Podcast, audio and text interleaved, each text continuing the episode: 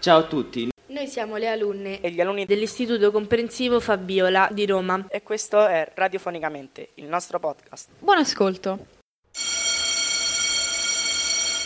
Ciao, siamo Beatrice, Sara e Simone della Terza L e oggi parleremo di realtà e finzione, più precisamente riguardante la rubrica news. Quindi parleremo delle diverse notizie che girano nel mondo una notizia recente è quella di Matteo Messina Denaro, che è stato arrestato il 16 gennaio del 2023. Spiegaci chi era Matteo Messina Denaro. Matteo Messina Denaro era latitante dall'estate del 1993 e il 16 gennaio del, di quest'anno il mafioso è stato arrestato. Ma come ha fatto a scappare dalle guardie per più di 30 anni? Beh, secondo me anche perché mh, pagava il silenzio delle persone, ma più precisamente perché per molti anni si nascondeva dietro uh, delle false identità. Sono riusciti ad arrestarlo perché era in cura nella clinica privata Maddalena di Palermo per la cura di un tumore sotto il falso nome di Andrea Bonafede. Secondo quanto si legge sulla Repubblica, avrebbe tentato di scappare, ma per poi essere fermato dai carabinieri in un bar. Uh, poi è stato portato nella caserma di San Lorenzo e, per poi essere spostato alla Legione Carabinieri Sicilia. Sara, dici un po' quali sono i diversi omicidi che hanno coinvolto Matteo Messina Denaro. Nel 1989 padre e figlio furono denunciati per l'omicidio di quattro uomini eh, sciolti nell'acido. Nel 1991 Matteo Messina Denaro fu ritenuto responsabile dell'omicidio di Nicola Casales per essersi eh, lamentato della presenza di Matteo nel suo albergo. L'anno dopo fu incaricato eh, di uccidere Maurizio Costanzo, Giovanni Falcone e Claudio Martelli a Roma per poi essere fermato da Rina. Nello stesso anno fu accusato di aver ucciso Vincenzo Milazzo, capo mafia di Al Capo, eh, che aveva tentato di ribellarsi mh, all'autorità di Rina e di sua moglie eh, Antonella Bonomo. Qualche mese dopo partecipò all'attentato fallito contro il vicequestore Cologero Germana e ce ne furono molte altre. Adesso eh, passo la parola a Beatrice che ci parlerà di una notizia altrettanto recente, ovvero lo scandalo del Qatar. Appunto è successo questo scandalo riguardo il Qatar che, fu, cioè, che era uno scandalo sia politico di corruzione e sia di riciclaggio di denaro. Il Qatar è uno Stato che fa parte della penisola araba, ha corrotto diversi parlamentari del Parlamento europeo.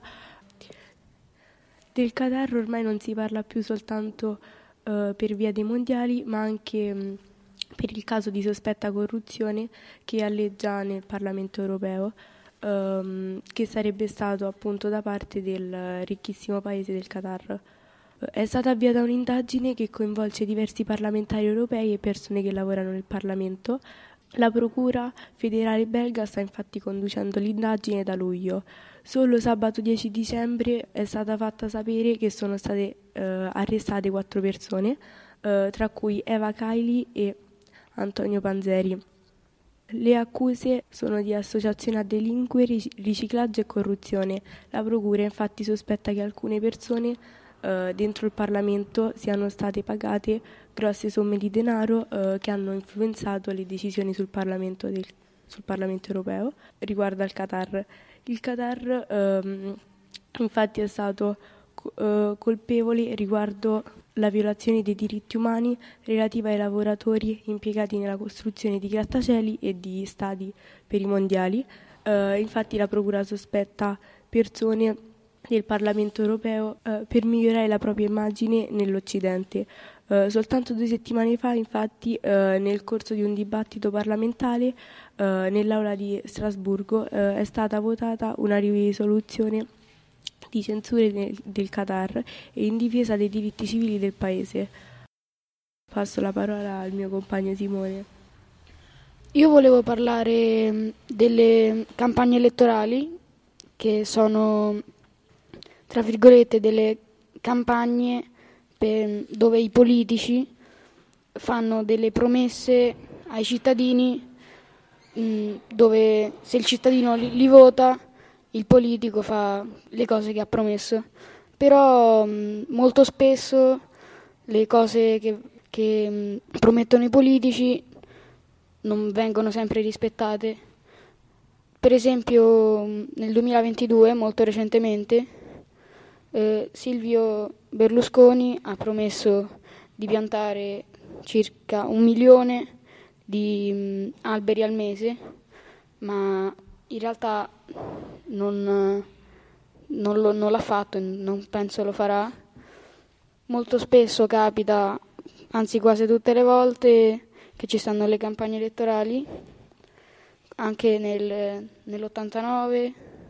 In questo momento si sta per concludere una campagna elettorale che è la campagna per, per le elezioni del Presidente della Regione Lazio e tra pochi giorni si, si voterà e, e si scoprirà chi sarà il Presidente. Dalla rubrica delle news è tutto, passiamo la parola ai nostri compagni della rubrica Letto Riletto. Ciao. Ciao. Ciao.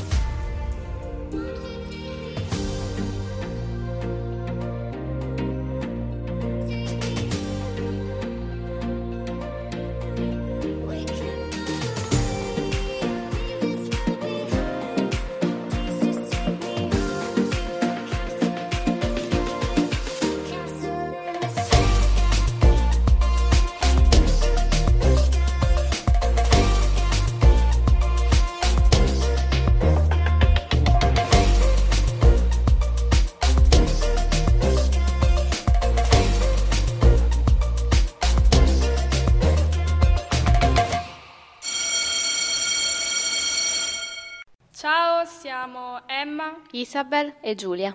E oggi parleremo di Pirandello, le sue teorie e il confronto tra Pirandello e Verga. Che cos'è un palcoscenico? Ma, vedi, un luogo dove si gioca a far sul serio.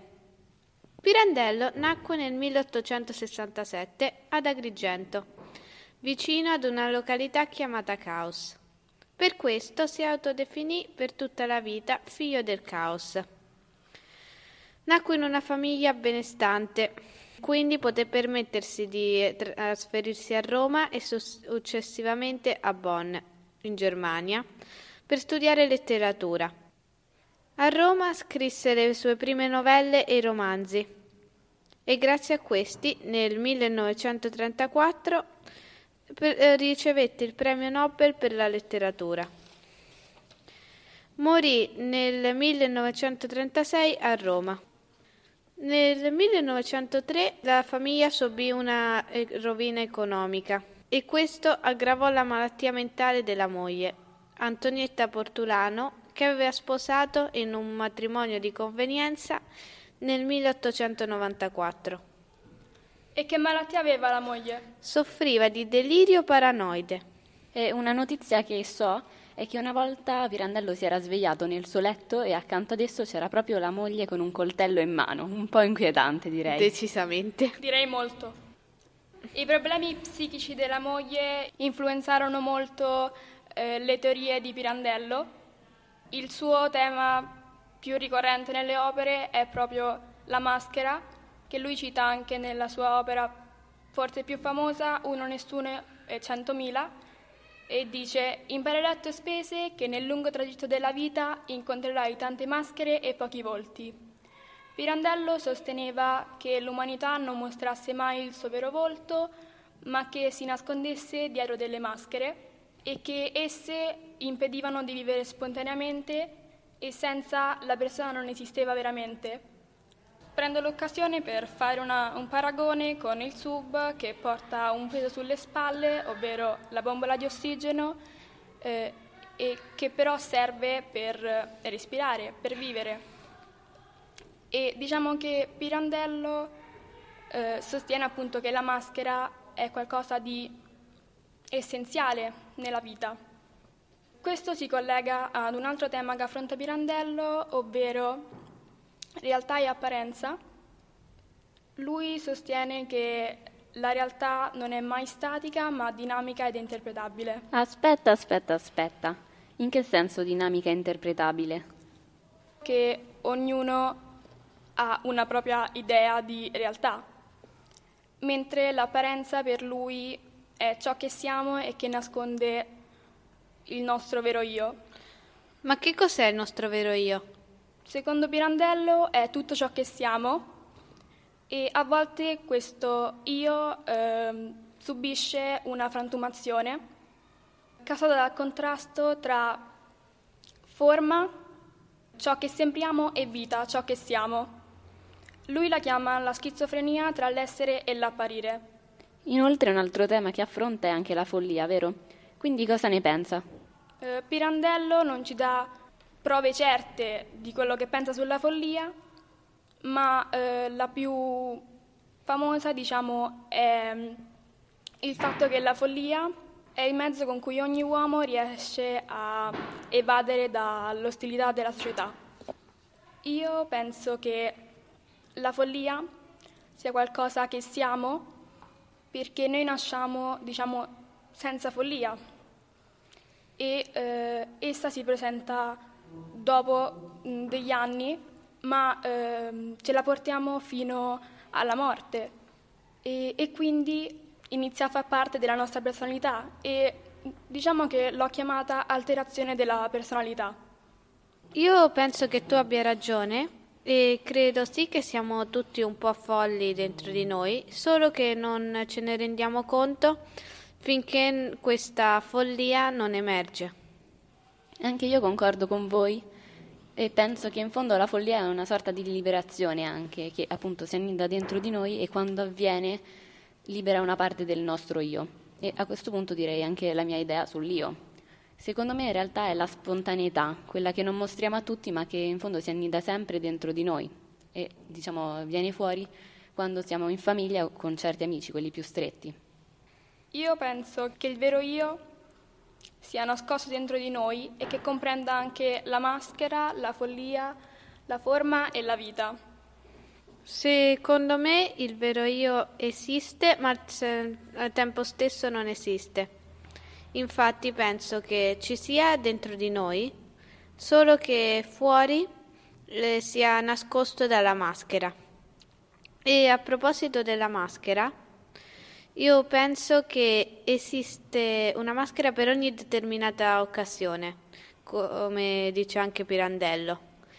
Ad esempio, se a una festa siamo gentili e felici, al lavoro possiamo essere cattivi, arrabbiati.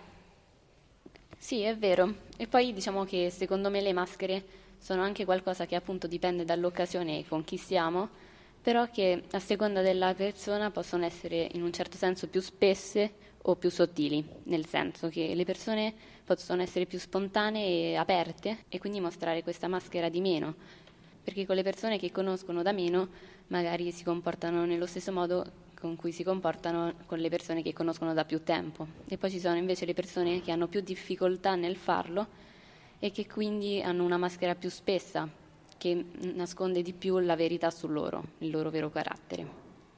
Uh, sarò un po' ripetitiva, ma io penso che la maschera faccia sempre parte della nostra personalità, del nostro vero io. Un'altra cosa che ha influenzato il pensiero di Pirandello cos'è? Eh, probabilmente sono state le scoperte di Freud.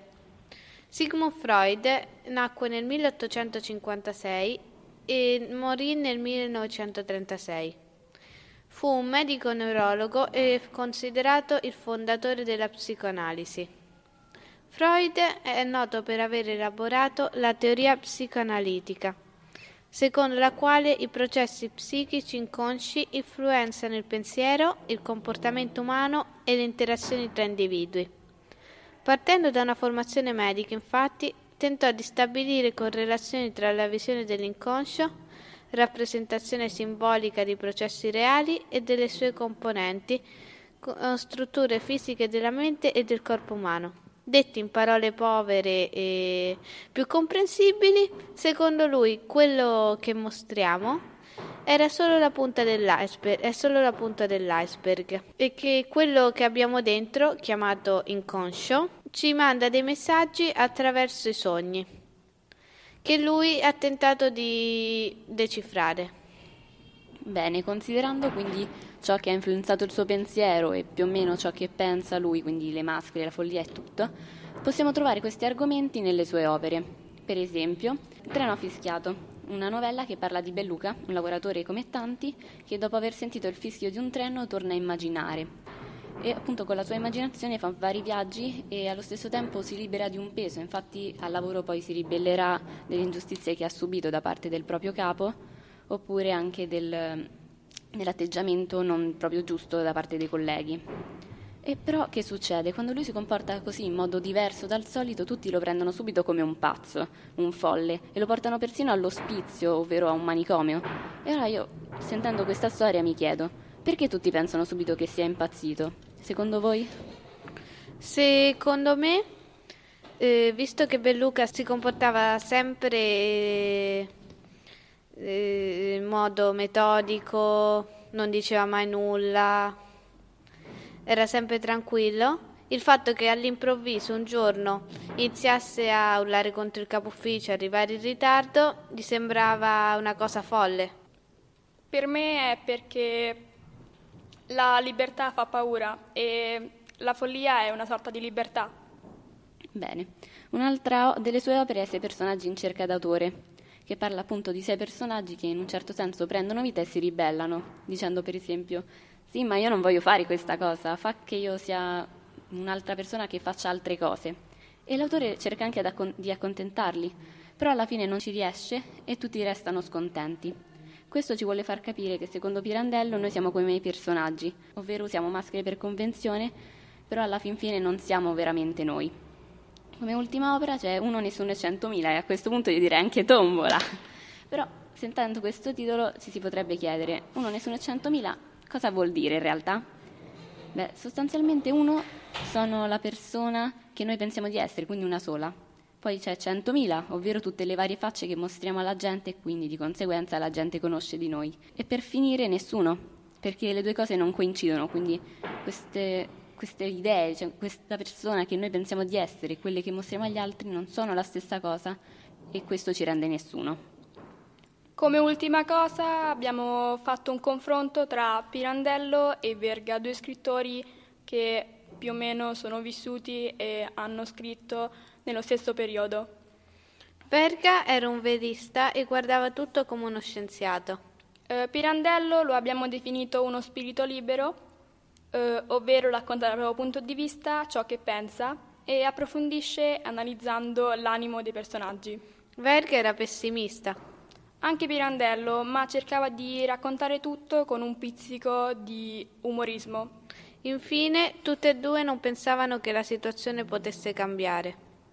Uh, riflettendoci, abbiamo capito che noi stiamo affrontando il tema di realtà e finzione e che questi due scrittori rappresentano bene questi temi. Infatti, Verga, a, a Verga abbiamo attribuito la realtà e a Pirandello la finzione.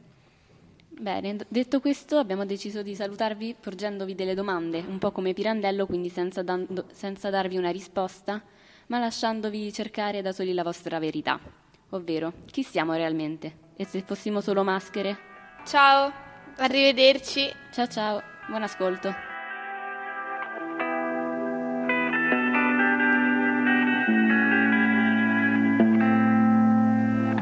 Life is harder than I like to think, but it's easy when you're by my side.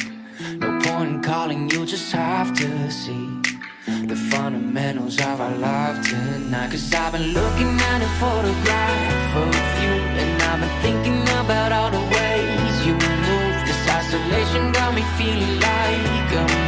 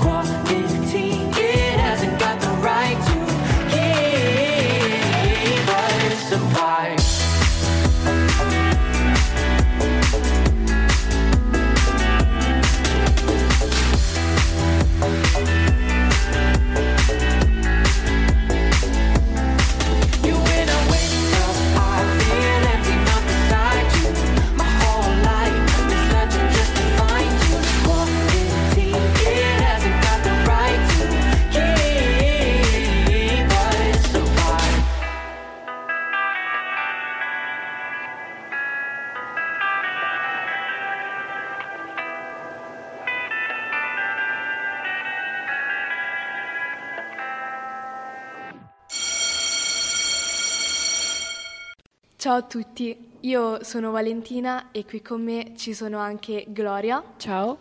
e Alicia. Ciao. Oggi siamo qui per parlare della rubrica Musicalmente e di quanto la musica si ricolleghi, soprattutto recentemente, al tema della realtà e della finzione. Partiamo però dal passato. All'inizio, fino a più o meno gli anni Ottanta, quasi tutte le band e quasi tutti gli artisti si esibivano ancora senza fingere, nel senso che suonavano e cantavano dal vivo. Ma poi si è diffuso sempre di più il playback, ovvero una tecnica che consiste in basi registrate. Perciò alla fine l'artista si limita semplicemente ad imitare le parole delle canzoni ed uno strumentista a fingere di suonare. Tutto ciò si sta diffondendo sempre di più e per me è una cosa veramente triste, perché secondo me non darà mai la stessa sensazione di quando qualcuno si esibisce sul serio e veramente. Infatti, a parte vedere l'artista inteso come persona dal vivo, alla fine però è come sentire la stessa canzone che si può comodamente trovare su Spotify, YouTube o altre piattaforme, senza alcun tipo di variazione. Per non parlare poi delle persone che utilizzano il playback in modo completamente casuale, facendolo anche notare. Questo tema però non si collega solo a livello musicale, ma anche a livello personale, nel senso che l'artista, come si dimostra in pubblico, è completamente differente, quasi sempre, da come è poi nella realtà. Diciamo che tra realtà e finzione ci stanno anche i- la musica da DJ oppure l'autotune, che diciamo l'autotune serve per modificare la voce, cambiarla completamente, che ad esempio ascoltiamo una canzone e possiamo pensare wow quanto è bella la voce di questo cantante, però non è così perché semplicemente è- ha usato l'autotune che ha corretto tutti gli errori della voce, mentre la musica da DJ diciamo sono semplicemente alcune canzoni modificate a piacere da il DJ, quindi non si può considerare molto musica realistica. E visto che voi fate parte della band dei Super Gulp, volevo chiedervi come si sviluppano i vostri concerti. Diciamo che prendiamo delle canzoni che vengono scelte dai professori e le suoniamo, in, eh, le suoniamo senza base, mentre però ci stanno anche ad esempio i CUF che sarebbero i cori uniti delle classi in cui noi suoniamo la base e loro cantano sopra. Esattamente. E durante l'ultimo concerto mh, abbiamo fatto una canzone dei Pinguini Tattici Nucleari e proprio loro il 2 dicembre 2022 hanno pubblicato un album che più o meno tratta questo tema e si chiama Fake News. Eh, il titolo è nato dal fatto che molte persone dicevano che la band si sarebbe sciolta quando non era così. Ricordi è una delle canzoni di questo album e senza mai citarlo parla dell'Alzheimer e del fatto che le poche cose che una persona si può ricordare spesso non sono vere. E invece un'altra canzone sempre di questo album si chiama Fede e parla del fatto che ognuno può credere a ciò che vuole e alla fine ciò in cui crediamo può essere vero eh, oppure no, ma spesso non abbiamo una prova certa e secondo me è semplicemente soggettivo e per esempio Ligabue ne parla nella canzone Tra palco e realtà e dice ognuno sceglie la sua verità e alla fine la verità, un po' come ciò in cui crediamo, è soggettiva, cambia dal punto di vista di, ciascuno di, ciascuno di noi. E sempre in questa canzone Ligabue dice abbiamo facce che non conosciamo. Uh, queste parole ci fanno pensare al fatto che non siamo come ci vedono gli altri e effettivamente magari quando vediamo una persona che è tanto allegra e sorridente in realtà magari può star passando un periodo brutto e in realtà non ce lo dimostra e appunto giungiamo alla conclusione che nessuno ci conosce del tutto tranne noi stessi e infatti per questo eh, giudicare è sbagliato e nessuno deve giudicare gli altri né tantomeno noi dobbiamo giudicare. Un'altra canzone che mi viene in mente è Dream On degli Aerosmith che parla appunto anche della necessità di continuare a sognare fino a che i sogni diventano realtà. Infatti i sogni, eh, se, almeno secondo me, si ricollegano molto al tema della realtà e della finzione. Una canzone di cui non si capisce bene il diciamo, significato, che ci confonde molto, è The Riddle di Nick Kershaw che diciamo guardando il video e anche ascoltandola e anche il, diciamo, il titolo che è l'indovinello ci fa pensare, non ci fa proprio pensare il significato perché ci confonde molto, anche guardando il video non capiamo bene cosa succede perché possiamo vedere il protagonista che sta in questa casa piena di cose mistiche e ci fa... cioè ci confonde molto questa cosa. Ora che ci penso c'è anche un album dei Motley Crue eh, che si chiama Theater of Pain e mm, la sua copertina raffigura due maschere, una triste ed una felice. Entrambe rappresentano lo stato d'animo che la band provava nel momento in cui ha pubblicato l'album nel 1985. Um, in quel periodo mm, dimostravano di essere spensierati e felici quando in realtà erano completamente l'opposto. Un'altra canzone che diciamo ci fa, ci fa, perdere i nostri pensieri, che non siamo capaci di capire se questa è la realtà o la finzione, è Glass Kim, e che diciamo una canzone del 2018, più o meno un po' nuova, che diciamo non è cantata, è semplicemente suonata e sono dei suoni molto rilassanti che ci fanno tornare al passato, però cioè stiamo al presente, ci fanno pensare, non ci fanno capire quasi niente, ci fanno rilassare completamente. E detto questo, passiamo la parola alla rubrica successiva che è linguisticamente. Ciao. Ciao. Ciao a tutti.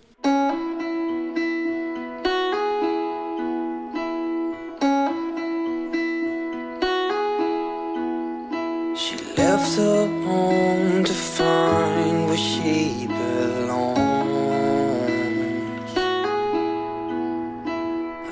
mother's scared to leave her all alone.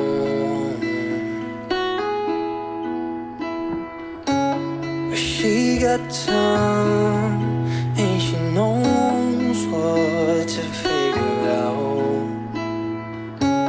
The scene in a dream, a place where it seems that love will come around. So don't stay.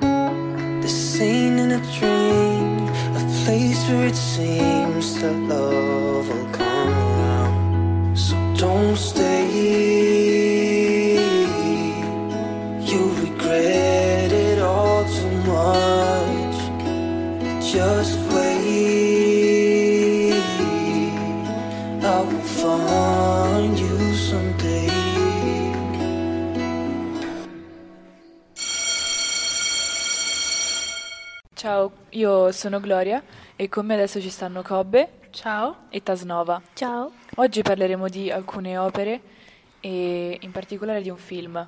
Che si chiama Shakespeare in Love. E questo film fa vedere delle doppie maschere e nell'era di Shakespeare le donne non potevano recitare e quindi le parti delle femmine vengono recitate dagli uomini. E c'era questa nobile ragazza di nome Viola che amava tanto recitare il teatro e quindi si finge un eh, uomo per eh, recitare la parte di Giulietta nella recita di Shakespeare, cioè Ro- Romeo e Giulietta. E adesso ve lo leggo in inglese che the film uh, shows a double mask at uh, Shakespeare's time women ca- uh, couldn't be on the stage. So female uh, roles were played by boys. Uh, here there is Viola who loves theater very much and pretends to be a boy to play Juliet in Shakespeare's uh, play Romeo and Juliet. And another famous Shakespeare's uh, tragedy is Hamlet.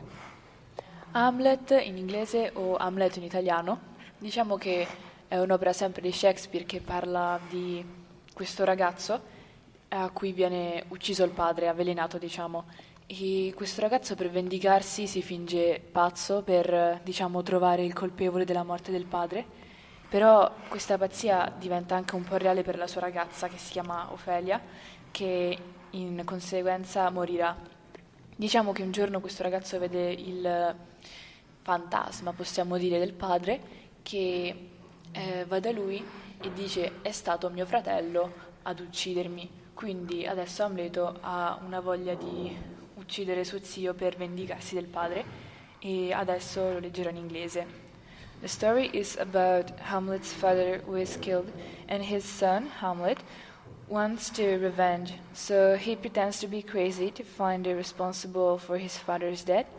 And uh, one day, he sees the ghost of his father, who tells him that his brother poisoned him, and now Hamlet wants to kill his uncle. By pretending to be crazy, Hamlet causes real madness in uh, his girlfriend Ophelia, who dies. Diciamo che adesso faremo un salto di quasi 300 anni e arriveremo a un'altra opera di Oscar Wilde, ossia Il ritratto di Dorian Gray, che mostra il rapporto di realtà e finzione attraverso un ritratto, che diciamo il protagonista è Dorian Gray appunto, un ragazzo bellissimo che aveva tantissime donne per la sua bellezza, perché era affascinante e anche gentile. Un giorno si fa ritrarre un quadro in cui è disegnato lui, soltanto che questo quadro diciamo è magico e quindi al posto di invecchiare Dorian Gray invecchia la sua faccia nel quadro. Però più tempo passa il quadro inizia a prendere diciamo una faccia sempre più spaventosa, sempre più arrabbiata che rispecchierebbe diciamo la personalità di Dorian e lui impazzisce e quindi diciamo pugnala questo quadro con eh, una spada e però visto che era magicamente collegato al suo viso il quadro allora Dorian inizia ad invecchiare è come se il coltello con cui aveva trafficato la faccia nel quadro fosse andato a finire nella faccia di Dorian e quindi in, per questo motivo lui morì. The main character is uh, Dorian Gray, a, ki- a, kind and uh, good man uh, who wants the portrait. There is a magic. He doesn't get old while the portrait show his face and uh, uh, the age is on the portrait. And uh, the portrait show his bad actions. Every day the portrait gets worse. Dorian gets angrier. Steps the portrait and uh, he himself instead. He dies uh, old and the portrait show him himself young and beautiful. E un'altra opera, diciamo, eh, che però riguarda spagnolo al posto di inglese per la rubrica linguisticamente, è un'opera di Miguel Cervantes, ossia Don Quixote, di cui ci parlerà Tasnova. Um, vi leggerò in spagnolo una parte di Don Quixote. Afirmo que el Cid Ruy Díaz había sido una verdad un valeroso caballero, pero que tuvo que dar la palma al otro con la espada ardiente, que de un solo revés había perdido por la mitad dos feroces e inmeniosos gigantes. Le gustaba más uh, Bernardo del Caprio por haber matado en Roncesvalles al Rodan encantado valiéndose uh, de la astucia de Hércules cuando uh, asfixió en sus brazos an uh, Anteo Higo la tierra. Um, sosteneva egli che il Cidrui era stato bensì valiente cavaliere, ma che doveva um, cedere la palma all'altro dell'ardente spada, il quale d'un solo marovescio aveva tagliati per mezzo due feroci e smisurati eh, giganti. Più gli piaceva Bernardo dal Caprio per aver ucciso um, in Roncivalle l'incanto Ronaldo, valendosi dalla, cortezza uh, d'Ercole, allorché soffocò fra le sue braccia Anteo figlio della terra.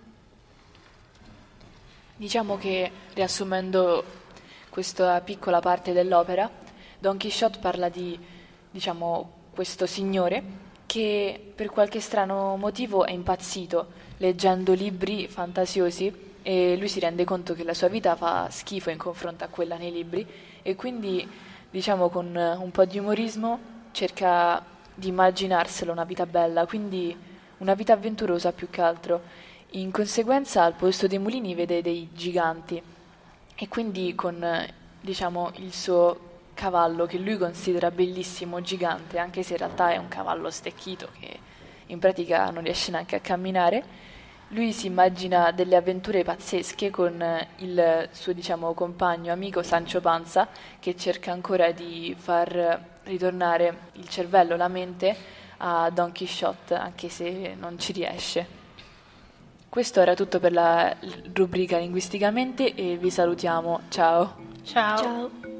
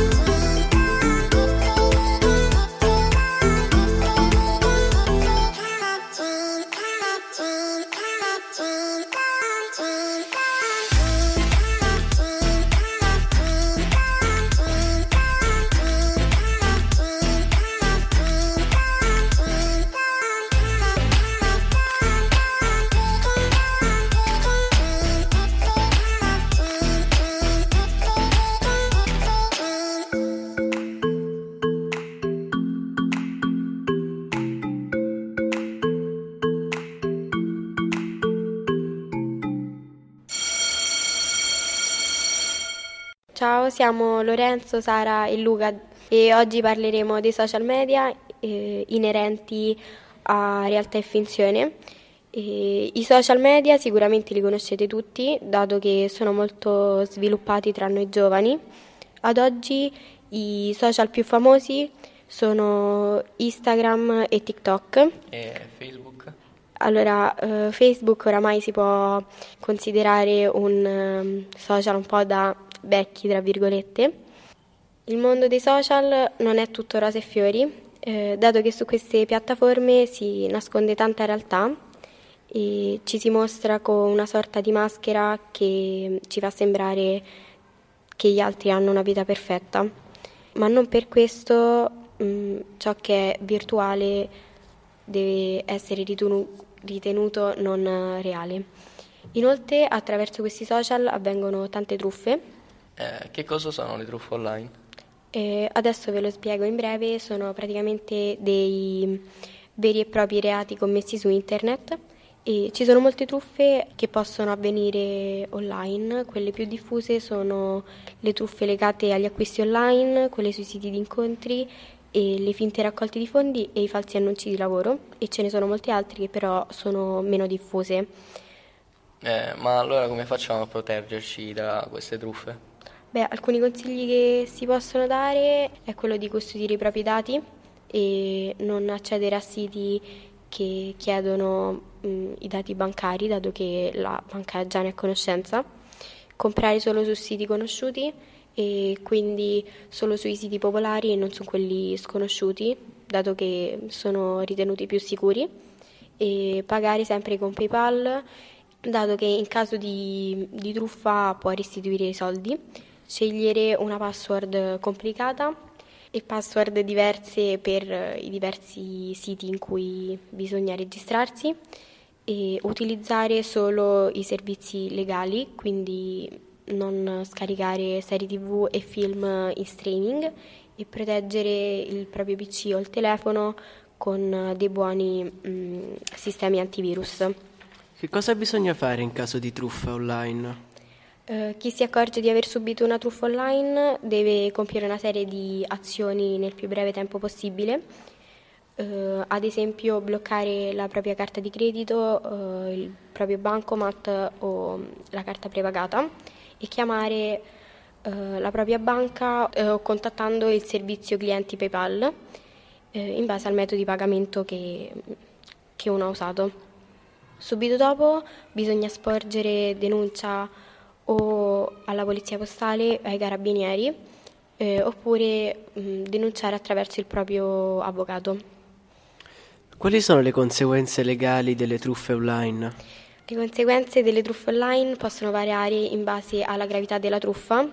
Eh, difatti si può rischiare dai 6 mesi ai 3 anni di reclusione col pagamento di una sanzione che varia dai 51 euro ai 1032 euro. Sui social mh, mm, non ci sono solo le truffe, ma eh, anche la creazione di profili fake e adesso ce ne parlerà bene Lorenzo e ci spiega cosa sono. Eh, allora, i profili fake sono account registrati illegalmente che vengono spesso creati sui social oppure altre volte su forum o su chat. Molti di questi profili fake eh, possono scatenare il fenomeno del cyberbullismo che eh, è una sorta di manifestazione in rete di un fenomeno più ampio o, o meglio conosciuto come bullismo e è caratterizzato dall'azione di, eh, viol- eh, da azioni violente oppure azioni intimidatorie eh, esercitate da uno o più bulli. Ma è legale creare questi account fake? Assolutamente no, infatti l'articolo 494 del codice penale eh, dice che è possibile eh, essere reclusi fino ad un anno e eh, cre- eh, creare un profilo falso quindi corrisponde al, al reato di sostituzione di persona. Allora perché si creano? Eh, molte persone nel mondo, eh, sia giovani che adulti, creano questi profili fake per stalkerare, pedinare o meglio mettere in cattiva luce quella persona. Eh, la maggior parte dei profili falsi si possono trovare o su Instagram oppure su TikTok. È molto manifestato il catfishing, che è l'azione di creare profili, profili falsi eh, rubando, tra virgolette, eh, l'identità di un'altra persona. Come facciamo a sapere se mi segue un profilo fake? Eh, è possibile scoprire un profilo fake osservando la sua, la sua immagine profilo, la sua data di registrazione oppure i contenuti che ha pubblicato eh, su, sull'account come foto o video. E cosa dovrei fare in caso lo scoprissi? Innanzitutto dovresti parlarne con i tuoi genitori, eh, in seguito eh, con i tuoi amici e segnalarlo sulla piattaforma. Se la situazione diventa più grave, in questo caso puoi intervenire per vie legali, ad esempio come fare una denuncia alla polizia postale. E ora che abbiamo concluso con eh, le domande, passerei la parola al mio compagno. Eh, Luca, di che cosa ci parli? Di Photoshop. Che cosa sono i Photoshop e di che cosa eh, si occupano? Uno dei siti più diffusi è Photoshop, un software prodotto da Adobe più in generale di immagini digitali. Questo programma è in grado di effettuare ritocchi alle immagini, offrendo numerose scelte grazie ai filtri. Permette di emulare le tecniche usate in laboratorio, in laboratori fotografici. E qual è la prima versione, la programmazione di Photoshop? La prima versione di Photoshop risale al 1990, opera dei fratelli Thomas e John, figli di un fotografo. Loro idearono un programma per agevolare il lavoro del padre. Prende corpo dall'applicativo, che significa in uh, informatica un software installato o una serie di software in fase di esecuzione sul computer. Nel 1987 si, sv- si, sviluppò Macintosh. La numerazione ordinaria del programma è stata modificata con l'applicazione di Adobe Photoshop. Che cosa sono i plugin? I plugin sono in campo informatico un programma non autonomo che interagisce con un altro programma per ampliare o estendere le funzionalità originarie. Di notevole importanza sono quei programmi che permettono di leggere e scrivere nuovi file, come Adolf Camera War, che permette di lavorare con file prodotti da molte macchine fotografiche e con f- e file di Energy, formato, formato di memorizzazione di immagini. Così si conclude la nostra rubrica. Arrivederci. Ciao. Eh, ciao, arrivederci.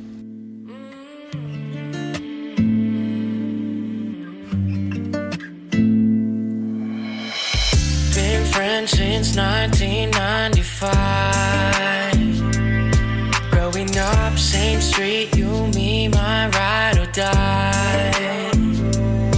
All the years it would grow us apart, yeah. Moved away, but you're still in my heart, yeah. Call you up, how you been? Can we play a rewind? Yeah, those the guys you choose. They don't care, no, like I do. I've been waiting on you.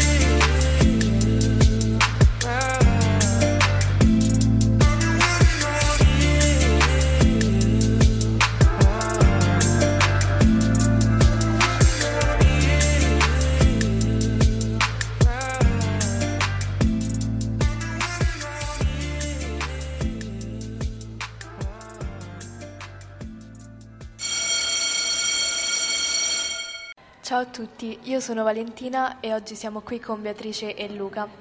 Insieme tratteremo di argomenti come il metaverso, l'arte di Escher e la matematica nella vita quotidiana e nella finzione. Abbiamo scelto Escher per, eh, perché nei suoi quadri si rappresenta una realtà molto paradossale. E il metaverso perché, il, perché si parla di una realtà virtuale o falsa. Che cos'è il metaverso? Il metaverso è un universo digitale frutto di molteplici elementi tecnologici, tra cui video, realtà virtuale e realtà aumentata. Nel metaverso gli utenti accedono tramite visori 3D e vivono delle esperienze virtuali. Possono creare degli avatar realistici, incontrare altri utenti, creare oggetti o proprietà virtuali, andare a concerti, conferenze, viaggiare e altro. Il termine metaverso è nato nel romanzo di fantascienza di Neil Stephenson del 1992. Come combinazione dei termini meta, eh, nasce e prende il suo significato attuale dalla metafisica di Aristotele, che tratta circa 2500 anni di ciò che viene dopo e oltre la fisica. Come funziona? Il metaverso funziona tramite tecnologia blockchain che consente di condividere informazioni in rete in maniera trasparente. Gli utenti interagiscono tramite criptovalute, scambiandosi oggetti dal valore reale come terreni, edifici, indumenti, accessori e molto altro. Allacciarsi ad un visore ed entrare nella realtà virtuale 3D del metaverso sarà molto presto una possibilità accessibile a molti pazienti, dal vivere l'esperienza di un intervento prima che venga eseguito al comprendere meglio una malattia. Quali sono i lati positivi? Sono molti i vantaggi che la realtà virtuale eh, offre ai pazienti, anche se non mancano le insidie, a livello per esempio di privacy e di diffusione di fake news. Tra le possibilità offerte del metaverso c'è l'accesso a strumenti didattici avanzati che potrà consentire ehm, di entrare nella profondità 3D delle cellule e condividere i risultati di test in modo ultra realistico. Eh, I pazienti ben informati eh, sono in grado anche di prendere decisioni attraverso eh, ripercussioni favorevoli sulle cure. Quali sono i lati negativi? A tutti questi vantaggi ovviamente ci sono, come hai appunto chiesto, dei lati negativi. Infatti tutto ciò aumenterà molto probabilmente la dipendenza online e isolerà le persone e poi si metterà a rischio anche la privacy delle persone che utilizzano ciò.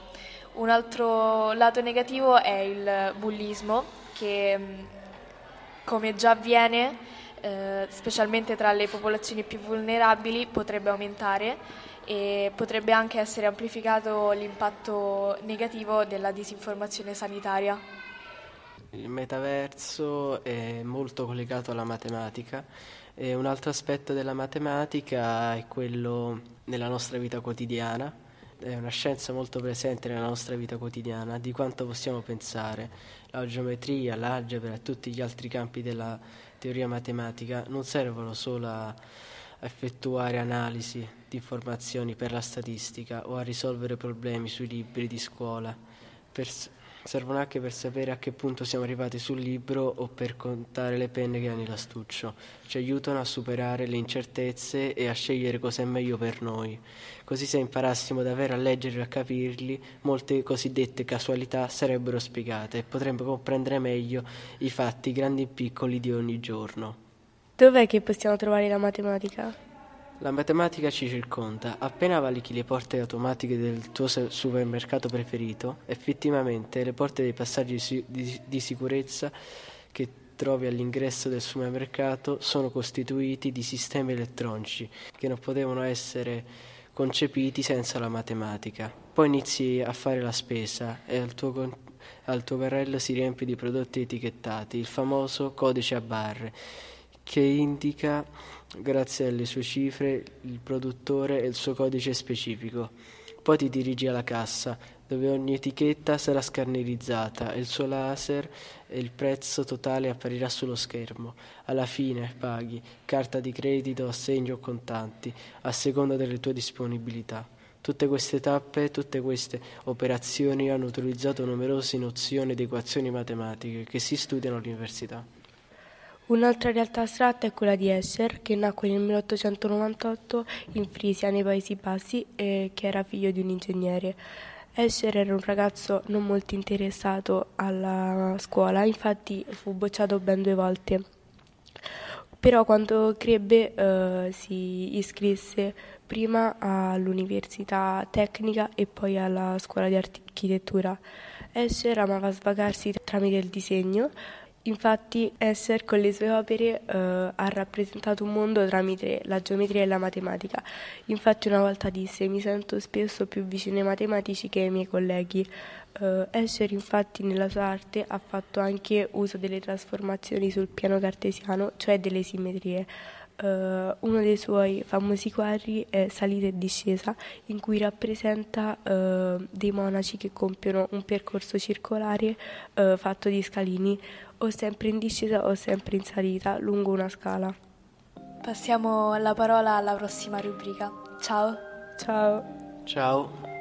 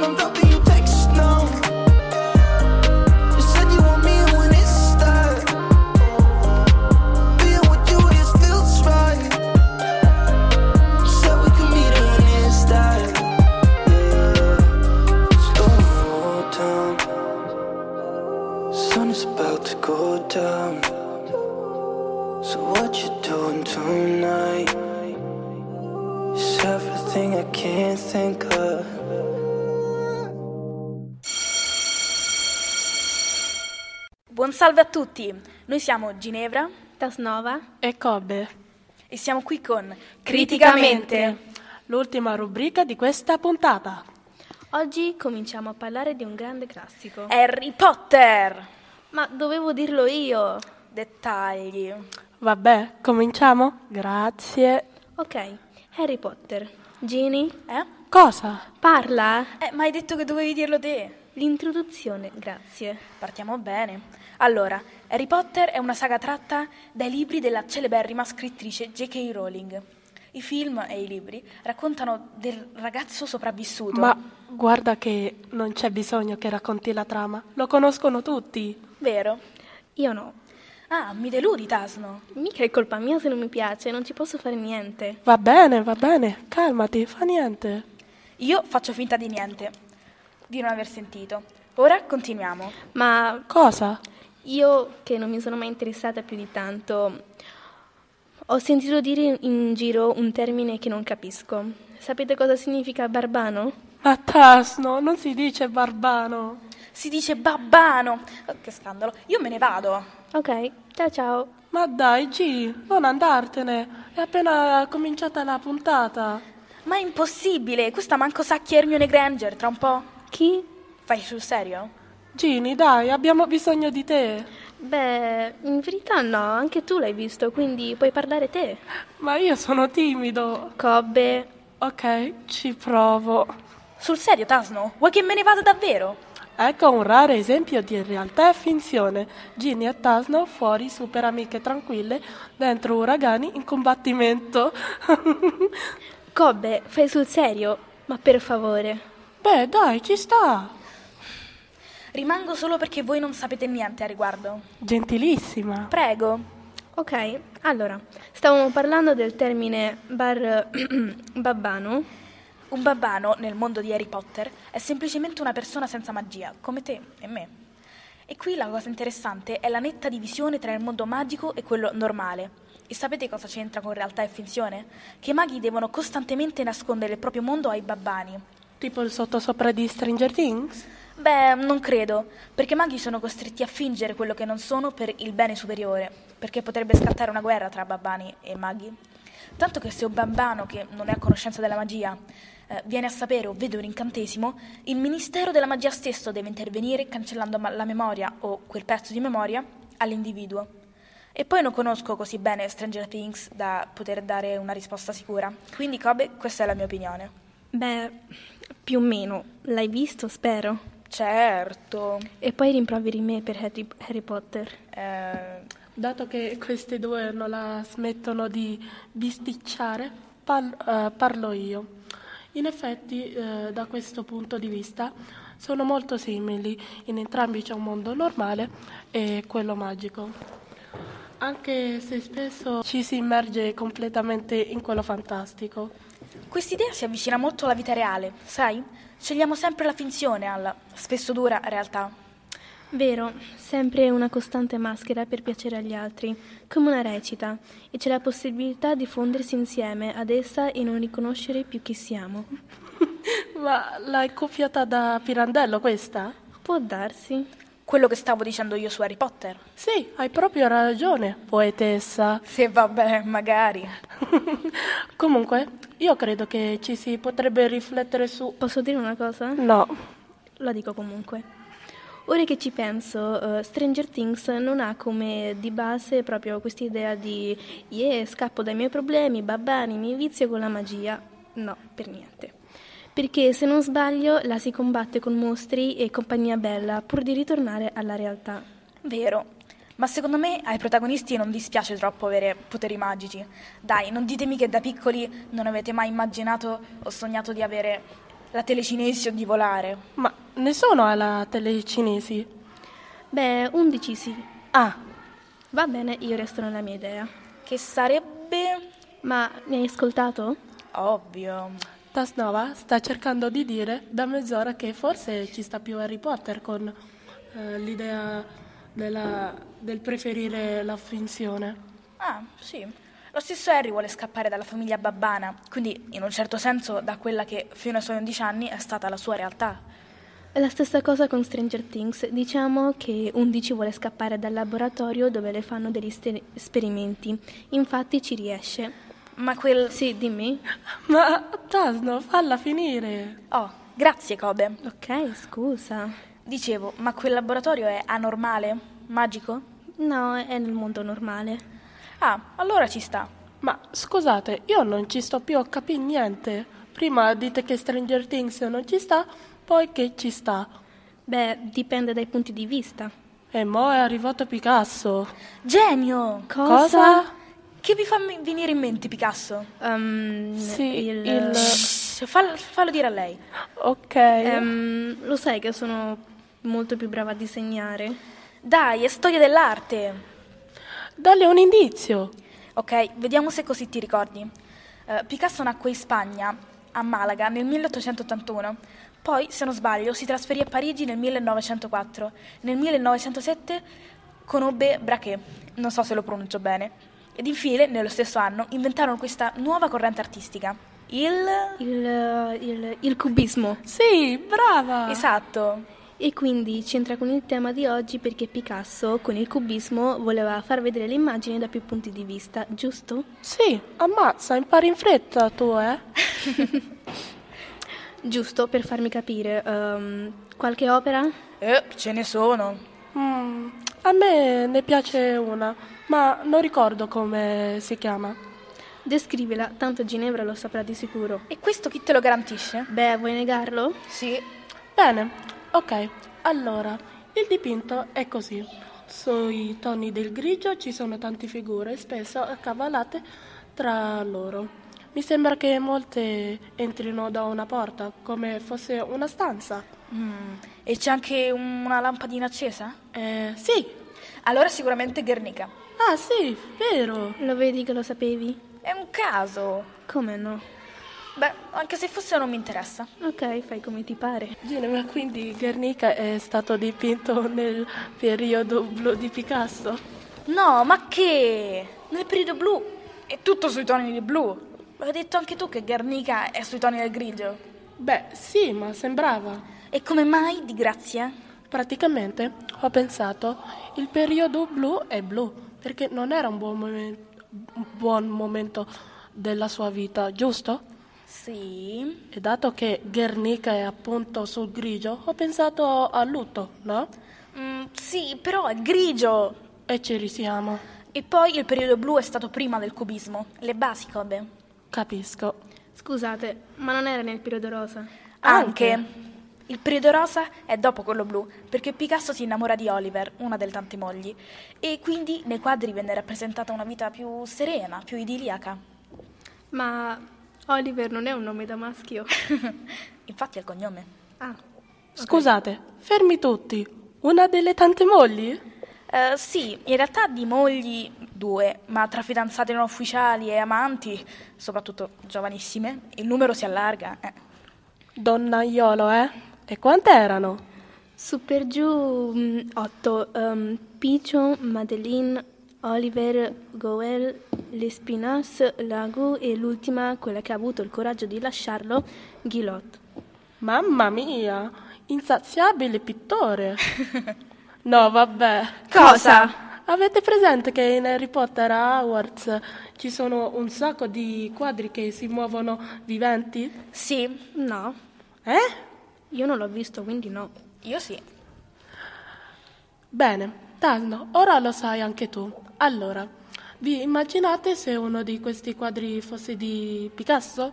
Magari un autoritratto, non so. Wow, sarebbe... Wow, cioè, fantastico. Sarebbe perfetto perché Picasso, con il cubismo si intende, è come se volesse ehm, attravers- eh, attraversare il quadro e farci vedere lo spazio tri- tridimensionale. Magnifico. Ora chiamo la Rowling e le dico: Salve, scusi il disturbo, volevo dirle che co- converrebbe cambiare una cosa in tutti e sette i libri. Dovrebbe mettere un quadro vivente di Picasso, mi creda, così avrà ancora più lettori. Ehi, però, noi abbiamo parlato di finzione in senso negativo, ma se ci fosse pure quello positivo? Che intendi? Cioè, mh, trasformare la finzione in una possibilità di gioco. Interessante. Continua. Per esempio, sinonimo di finzione può essere illusione e dalle- dall'illusione si può passare all'immaginazione positiva e quindi di conseguenza alla creatività.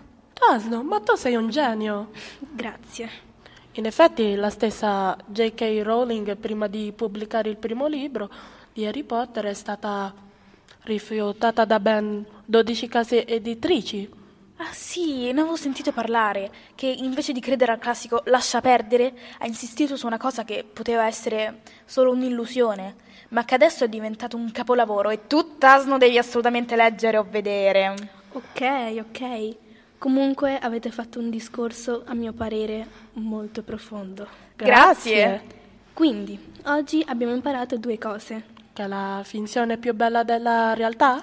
Sì, certo, può essere più bella, ma ancora più bello è quando le finzioni, le nostre illusioni, i nostri sogni, pur rimanendo sogni, modificano la realtà. E di non arrendersi mai. La Rowling ha detto che i fallimenti l'hanno fatta riflettere sulle cose che erano veramente più importanti. Quindi sognare fa bene? Sempre. Always. e niente, siamo arrivati alla fine di questa piacevole chiacchierata. Con qualche battibecco. Vero. Vi ringraziamo per aver sopportato la nostra conversazione serissima. E alla prossima puntata. Ciao!